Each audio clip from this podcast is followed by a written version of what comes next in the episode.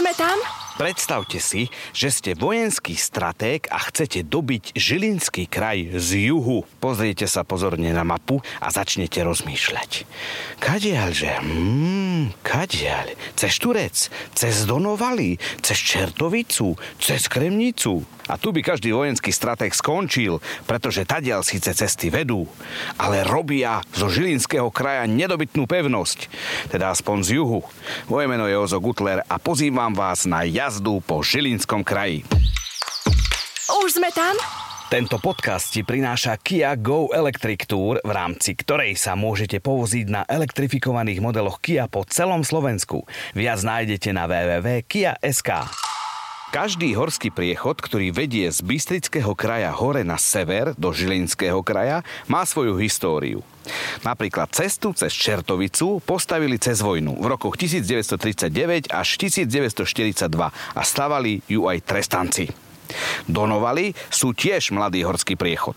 Ten do pôvodnej podoby postavili až v roku 1958, vtedy začali. Myslím, že v 62. skončili. Dovtedy sa chodievalo úzkou a prašnou cestou cez sedlo Veľký Šturec a na Liptov ste sa dostali cez obec Liptovské Revúce. Spomínal som tú starú cestu v epizóde z bansko kraja. Používala sa už v stredoveku a ak ma pamäť neklame, tak aj skôr. Horský priechod cez Kremnické bane je údajne starší ako samotná Kremnica. Vraj jeho história siaha až do praveku. Spájala pohronie s Turcom a keď má človek dobrú fantáziu, tak si vie predstaviť, ako tadiaľ hrkotali po úvozoch veľké drevené vozy s osoľou alebo železnými či medenými hrivnami. Neviete, čo sú to hrivny? Tak si predstavte kúsky železa. Také, ako by som to povedal, no vyzerá to také železné papeky alebo medené papeky. Tak to sú hrivny. Horský priechod Šturec má veľmi zaujímavú históriu. Túto cestu postavila Turzovsko-Fugerovská spoločnosť koncom 15. storočia. Turzovsko-Fugerovská spoločnosť nemá v stredovekom svete obdobu. 16. marca 1495 vytvoril Turzo s Fugerom Bansko-Bystrickú banskú spoločnosť. Za pár rokov vytvorili firmu, ktorá sa stala najväčším vývozcom medí na svete. V 16. storočí ovládali 40% obchodu s meďou v Európe. Mali obrovské zisky. Prednedávnom objavili pri Mexiku vrak lode a zistili, že loď viezla medené zliadky a tie pochádzali z Banskej Bystrice. Táto spoločnosť úplne mení naše predstavy o zaostalom stredoveku. Aj keď mi to nebudete veriť, ale oni už vtedy používali podvojné účtovníctvo. No a cestu cez horský priechod Šturec dali postaviť práve oni.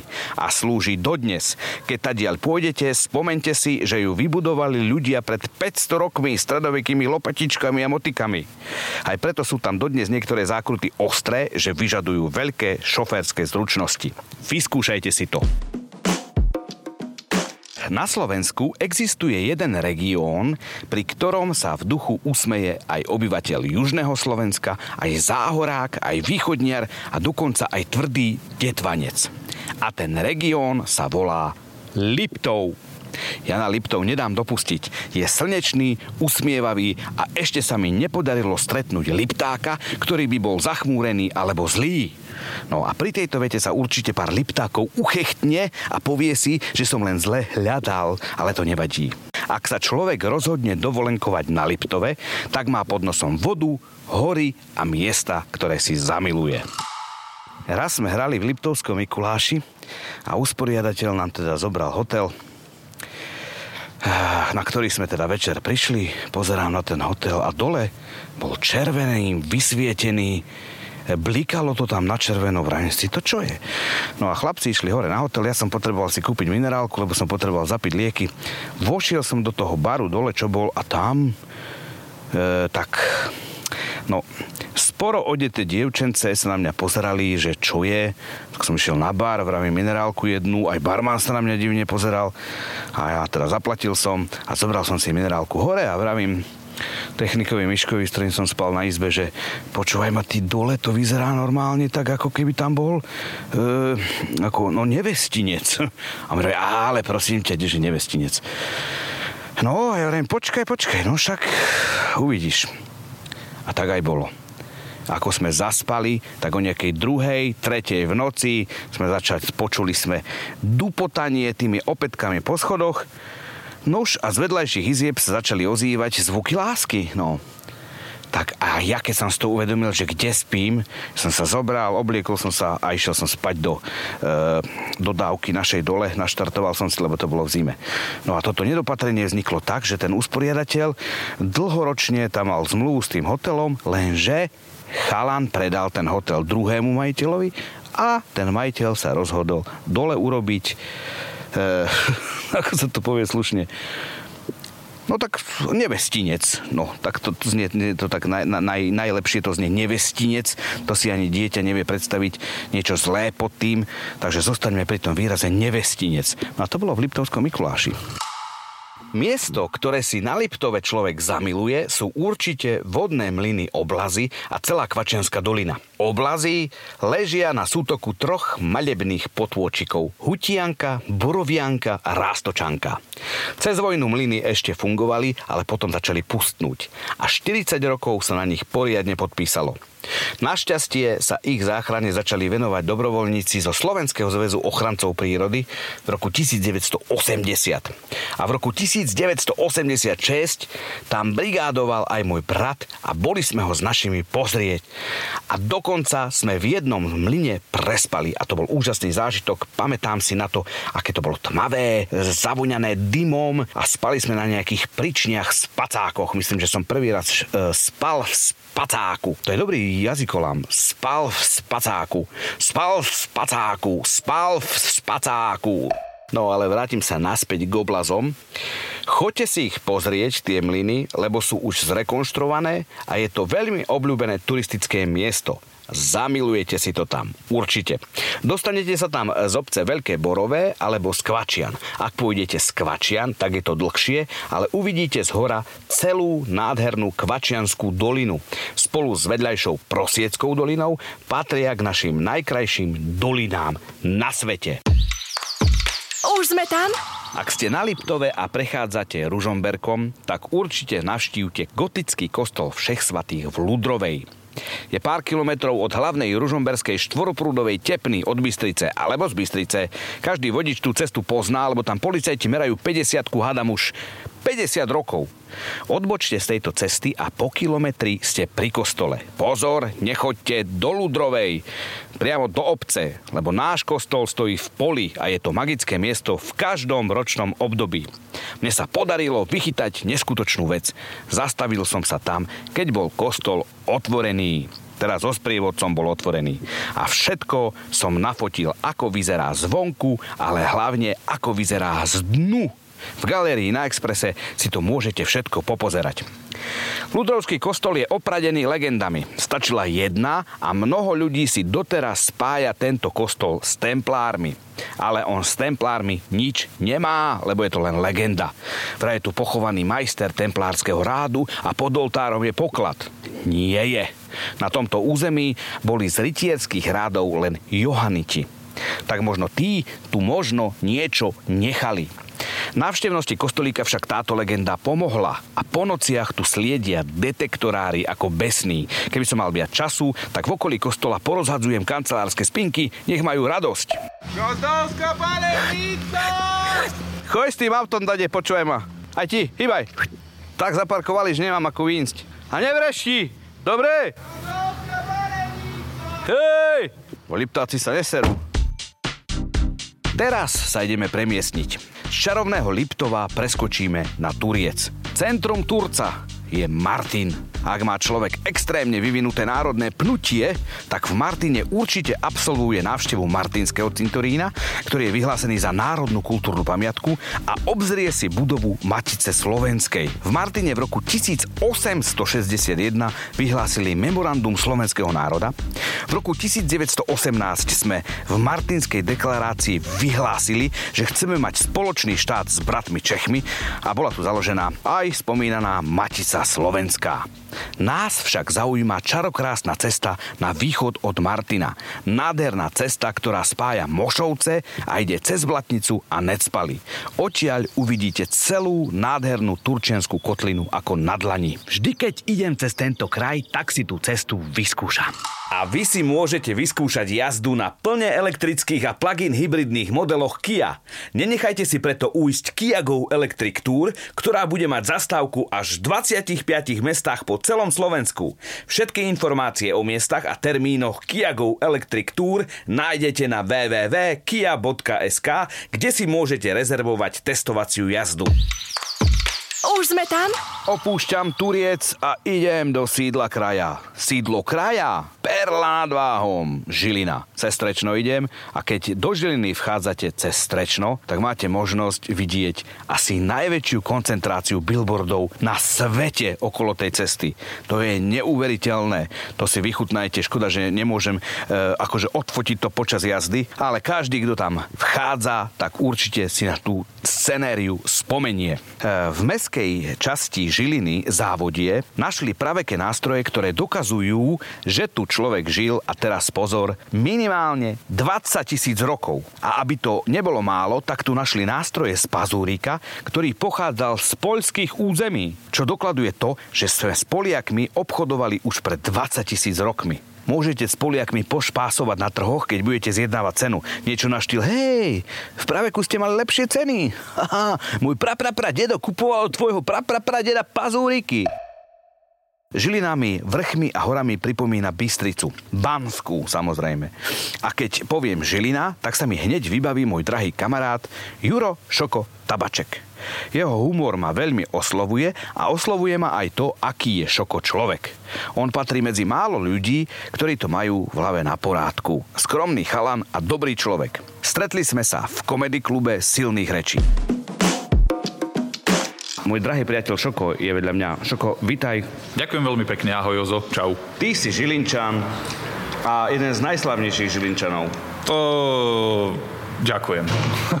Ja som pozeral teraz rebríček, Slota je už dávno pod tebou. Áno, to je, ja, ja by som ho ešte nižšie dal, ale... Toho ani nebudeme spomínať. Výborné. Toho sa vypípame ho. Dobre. Kde ty máš v Žiline obľúbené miesta? No takto, Žilina je miesto, čo ma vyvrhlo, to znamená, že tam je málo čo, čo by som nemal rád. Samozrejme narazíš na miesta, ktoré sú menej obľúbené, ale Žilina je totiž to kúzelná. Ona leží v kotli, lebo je obkolesená, ktorýmkoľvek smerom sa vybereš, narazíš na kopec. To znamená, ak si cyklista rovinného charakteru, nie je to mesto pre teba, hej? Sagan a tak, začal s horskou cyklistikou, čo je pochopiteľné. A čiže malá fatra, potom kúsok ďalej veľká fatra, šeliaké vrchy, aké len si spomenieš, či už Kisucké, alebo Strážovské a tak ďalej, Súlovské, no mňam. No a čo tam mám rád je to, že e, keď bývaš nie úplne na sídlisku, ktoré sa volá Hájik, e, to je také, že vlastne do mesta ideš dole kopcom na bicykli, ale nazad sa spotíš. Tak všade sa vieš dostať pešo, ako hovoria francúzi, že je to walking distance, to mám rád. A Žilina má okružno-radiálny systém. To je veľmi dobrá vec, pretože uh, oni rešpektujú nejaké takéto pôvodné uspôsobenie nemeckého charakteru okolo štvorcového námestia, ktoré je horné a vlastne okolo neho vždy viedli valy. Je tam horný a dolný val a to boli vlastne ochranné hradby kedysi, alebo teda nejaký systém ochrany mesta. No a to zachovali, čiže máme veľkú okružnú a máme jednu, druhú, tretiu, čiže tie cesty sú v zásade okrúhleho charakteru okolo Žiliny, čiže dá sa povedať, že kruhač je nám blízky. Máme jeden z prvých mimourovňových e, kruhových objazdov, pod ktorým e, sídli napríklad stanica Záriečie. E, fantastická ustanovizeň, takže, e, takže toto je žilina pre mňa, že kedykoľvek ideš do stredu a nevšimneš si ho, tak už ideš zo stredu. Čiže v štvrtok je to horšie, ale, ale tak. A čo mám rád na Žiline? Vždy som ja fungoval okolo, tak keby som mal spomenúť také akože kultové veci, ktoré mňa sformovali, tak to je určite emócia podnik v, v galérii Žilinskej, e, teda Považskej galérii umenia, aby som bol presnejší, e, kde myslím, že stála expozícia Vincenta Hložníka, okrem iného. No ale, e, takže tam, tam sa chodilo vlastne sa formovať, lebo tam chodili tí starší umelci a my sme sa chodili na nich pozerať a počúvať a bol to priestor, ktorý bol vždy natretý na čierno, čiže bolo tam tmavo a vlastne sa tam človek stratil a mohol tam tak fungovať. Čiže to je jedna vec, emócia. No a potom je také, že pre mňa dôležité bábkové divadlo Žilina, kde som hrával a kde ešte predtým, ako som tam nastúpil ako herec, som bol taký, že ochotníček a tam sme skúšali nejaké predstavenia a hrali, hlavne sme tam hrali improligy. Čiže súťaže v improvizácii, ktoré zo mňa urobili vlastne e, súčasné hovado. Ako Bystričana ma zaujala presne toto Žilina tým, že okolo sú všade kopce. Mm-hmm. To isté je v Bystrici, akurát my máme šošovkovité námestie, Áno. vy máte štvorcové. Je to tak, ale u vás je to podľa mňa určené zvažujúcim sa charakterom terénu. Aha, že hore-dole. Mm-hmm, myslím si. A vy ste v takej kotline. My sme v takej kotlinke, aj keď zase musíme povedať, že spodné námestie, uh, ktoré je vlastne pod Farským kostolom, alebo pod balustrádami, ako sa to volá, alebo pod hradbami my to voláme, tak ono, uh, kedysi to úplne námestie nebolo, bola to len taká ulica, ktorá viedla k takej industriálnej zóne, uh, ale kedysi úplne dávno tadiaľ tiekol váh. Čiže prvé osídlenie bolo tu na Kopčeku jasne, jasne. a tak ďalej. No. Jasné, to isté ako Bystrica, lebo Bystrica tiež bolo bolo nad Hronom, mm-hmm. čo je 30 metrov nad Hronom. Tak. To by sa mohlo volať vlastne ale 30 metrov nad Hronom. 30 metrov nad Hronom. A my by sme boli, čo ja viem, 40 metrov nad Váhom. E, ty chodievaš aj do tých okolitých hôr, Áno. že keby som ako neznaboch Bystrický chcel ísť do nejak, na nejaký kopec, mm-hmm. z ktorého dobre vidno na Žilinu. No tak prvé, čo ti napadne, je, keď ideš po Národnej alebo po Masaričke, to je ulica, ktorá vlastne pokračuje z toho spodného námestia a keby si nedal pozor, narazíš na stanicu vlakovú a keby si ju prebural, prejdeš váh a hneď za tým váhom je kopec, ktorý sa volá Dubeň a vlastne to je ako také optické zakončenie tejto ulice a keď vyjdeš tam, tam je dokonca rozhľadňa. Na Dubni. Na Dubni, presne tak. Čiže to je úplne prvé dobré pozorovacie miesto. Dubeň. Dubeň. Mala minimálna turistika, zvládneš hoci ako, vybehneš si do zástrania, v tom prípade zbiehaš dole, alebo do zádubnia a v tom prípade nastupuješ na hrebieneček. Dubeň, myslíš, že bude e, etymológia slova, že, že ako od dubu, alebo od dubeň ako mesiac? Ty brďo, pekné. No neviem, či to je aprílový mesiac, ale dubeň, dubeň no. Možno, to je pekné. asi duby. No ale práve, že ťažko povedať, tam už sú všetko všelijaké monokultúry, ktoré sa ale pôvodne vysekali a kľudne tam mohli byť duby. Vôbec by som sa nehádal. V dubových lesoch svine pásli. Tak. Stadoveku. Áno, a tam papali žalude. Povedz mi, ty si chodil do škôlky kde? Ja som chodil do škôlky na Hliny 4, ktorá sa myslím teraz volá Čajaková a bolo to, že kúsok od môjho domu, v ktorom som vyrastal, to je vlastne 8 poschodiak liaté betóny, jedný z prvých liatých betónov, čiže už vtedy naozaj silná technologická záležitosť. Ale kvalita. Vybrovaný betón, nádhera. A, a e, do tej škôlky som chodil vlastne, keby ma rodičia vyhodili z vchodu, tak už asi ako trojročný by som trafil, ale oni ma vodili, bolo to kúsok naozaj a tam bolo to krásne, lebo tá škôlka bola aká bola, to bolo všetko v poriadku vtedy, len ja som nejedol meso, mne sa niečo stalo. Mama tvrdí, že mi e, spolužiak v škôlke povedal, že v mese sú červíky a som ho prestal jesť a oni ma nútili ho jesť, tak som ho požul a nechával si ho v lícach. A potom, keď mama prišla pre mňa po škôlke, tak som ho vyplúval. Mali ste meso? Áno, tak vyplúj a vyplúval som. A potom sme ešte s jedným spolužiakom, s týmto istým, ktorý mi povedal, že sú tam červíky, tak s ním sme mali biznis, lebo on za mňa jedol e, meso ja som za neho pil mlieko. Takže sme mali barter a sme utekali z tej škôlky. Niekoľkokrát sa nám to podarilo cez dieru v plote a našla nás kuchárka dvakrát, ako stojíme pri stavbe a pozeráme na bager. Takže takéto. Chudák učiteľka. No áno, tak tie, tie museli byť nešťastné, ale my sme boli šťastní. My sme vedeli bager v pohybe. Keď si už vyrástol a chodil si do školy, Áno. tak ma zaujíma, že či si sa hral na sídlisku, lebo si sídlisko je dieťa, Áno. Že či si sa hral v kolektíve alebo väčšinou sám. V kolektíve. Vždy to bol kolektív. Chodilo sa pískať pod okná, teta môže ísť von a jedno s druhým. Aj dokonca sa aj telefonovalo, že či sa dá, či môže ísť ten, ktorý von. Ale nám sa veľakrát stalo, že dobrý deň, prosím vás, je doma, píp, píp, píp, lebo oni ma všetci poznali ako šoka a mysleli si, že moji rodičia nevedia, že mám takú prezývku, tak nevedeli moje reálne meno, tak radšej zložili.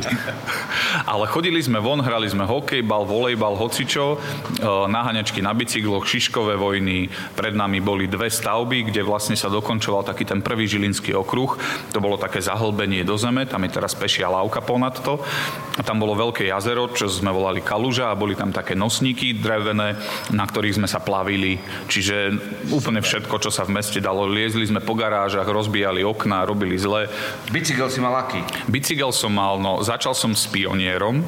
To bol taký ten klasický červený, taký ten detský akoby. Nebolo toto jípy malinké, ale Nie, nie, taký ten pionier. väčší, áno. 20 alebo 22 kolesa. Tak, presne. Vraj tam niekde Sagaň e, trénoval, niekde blízko Žiliny. Trénoval, no tak uh, on je... Višňové, alebo ak sa to volá? kľudne mohol byť vo Višňovom. Tam vlastne, ja si myslím, že nie je dedina, keď takto povieš, eh, kde by netrénoval, lebo to sme robili všetci a on teda sa tomu už vtedy venoval akože na úrovni. Eh, Viem, že nejaké prvé preteky svoje vyhral na Makove a tak ďalej, ale v Žiline bol klub, alebo teda myslím, že stále je a on tam bol účastný. Čiže keď povieš, že Višňové, Zádubnie, Rosina, čokoľvek, akýmkoľvek smerom, Lietavská lúčka, alebo, alebo Poluvsie, alebo potom na opačný smer, či to bol Budatín, alebo čokoľvek, určite tam bol, lebo tam sa jazdilo všade. Ja som vlastne v istom veku, kedy som začal chodiť na angličtinu, takú akože krúžok, tak som v jednom momente pochopil, že sa tam dá akože ísť na bicykli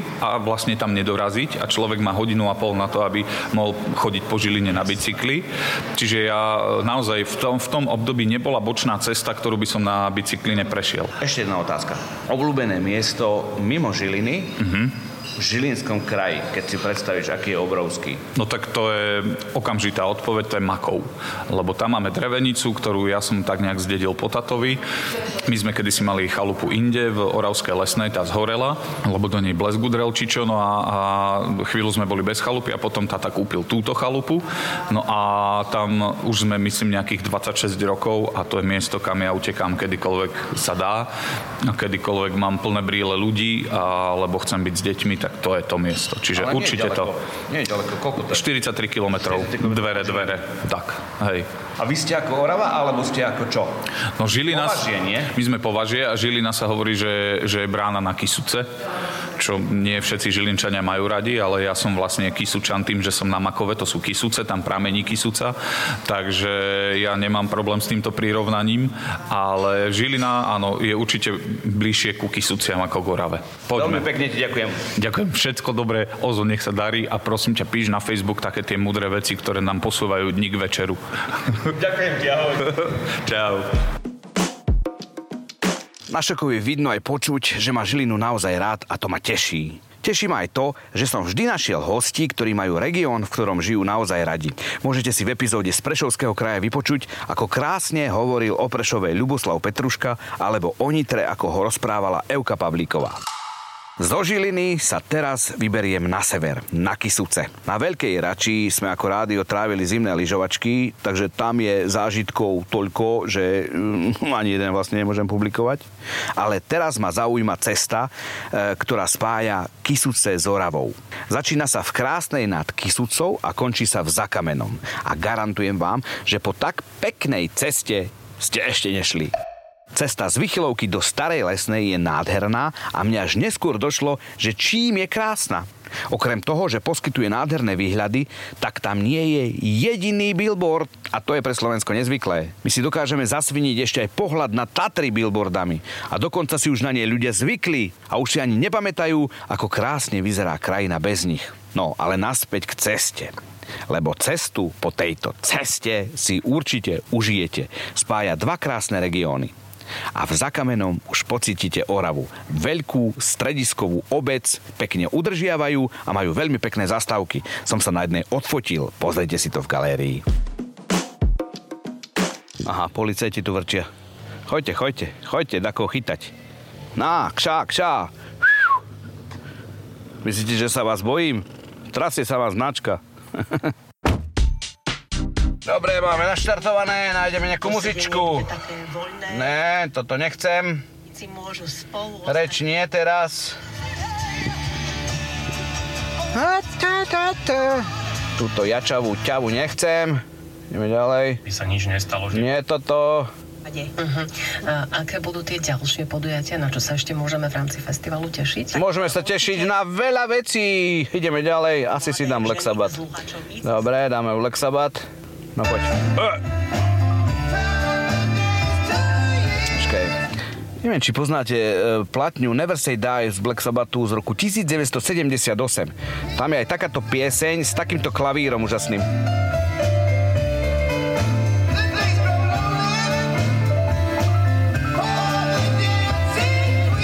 No, dosť nezvyklá pieseň na Black Sabbath. No dobre, toto vypeckujeme a ideme.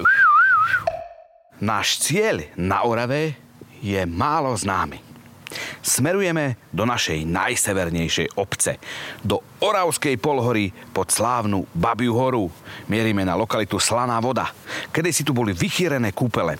Spod Babej hory totiž vyteká niekoľko prameňov výnimočne slanej vody, v ktorej je aj jód. Kúpele tu zanikli asi pred 100 rokmi. Boli vychýrené a veľká škoda, že sa ich ešte nepodarilo oživiť. Možno v budúcnosti. Pripomína ich len jedna stojaca chata, ktorá však už dávno zmenila podobu. Toto miesto je zaujímavé aj tým, že je tu nádherný náučný chodník priamo v rašelinisku. Je z drevených trámov a pod nohami budete vidieť rašelinu a vodu. Je to nenáročná prechádzka, ale o to krajšia. Nám sa odtiaľ nechcelo odísť. Napástli sme sa na brusniciach a na kričkoch zostalo aj pár malých čučoriedok.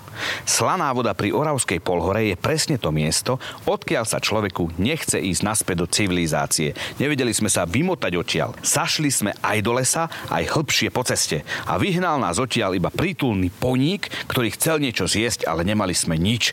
Tak sa nám ho uľútostilo a rýchlo sme odtiaľ odišli. Tak, ideme naspäť. A po ceste naspäť nás čaká Oravský hrad. Nikdy som na ňom nebol a to sme v detstve s rodičmi často chodievali z Bystrice do Trstenej a odtiaľ do Polska a vždy sme ho obdivovali a nikdy sa nám nepodarilo zastať a vyliezť naň.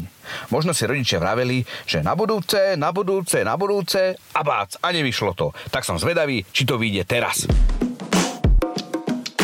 Oravský hrad je majestátny a je asi náš najkrajší hrad. Ale neodvážim sa to tvrdiť, lebo každému sa páči niečo iné. Niekto nedá dopustiť na pustý hrad, niekto je napichaný zo Spišského, čo ja viem. No ale Oravský hrad je 112 metrov nad riekou Oravou v obci Oravský podzámok. Náhoda? Nemyslím. Už z diaľky vidno, že hrad je obťažkaný pestrofarebnými postavičkami návštevníkov a začína mať mierne obavy.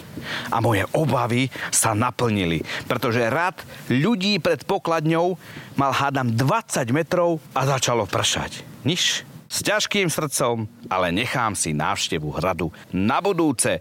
Odložím si to ako cukrík, na ktorý mám chuť hore na poličku a budem sa na neho dívať a dívať. Ďakujem, že ste počúvali epizódu podcastu Už sme tam zo Žilinského kraja a teším sa na vás na budúce. Ahoj!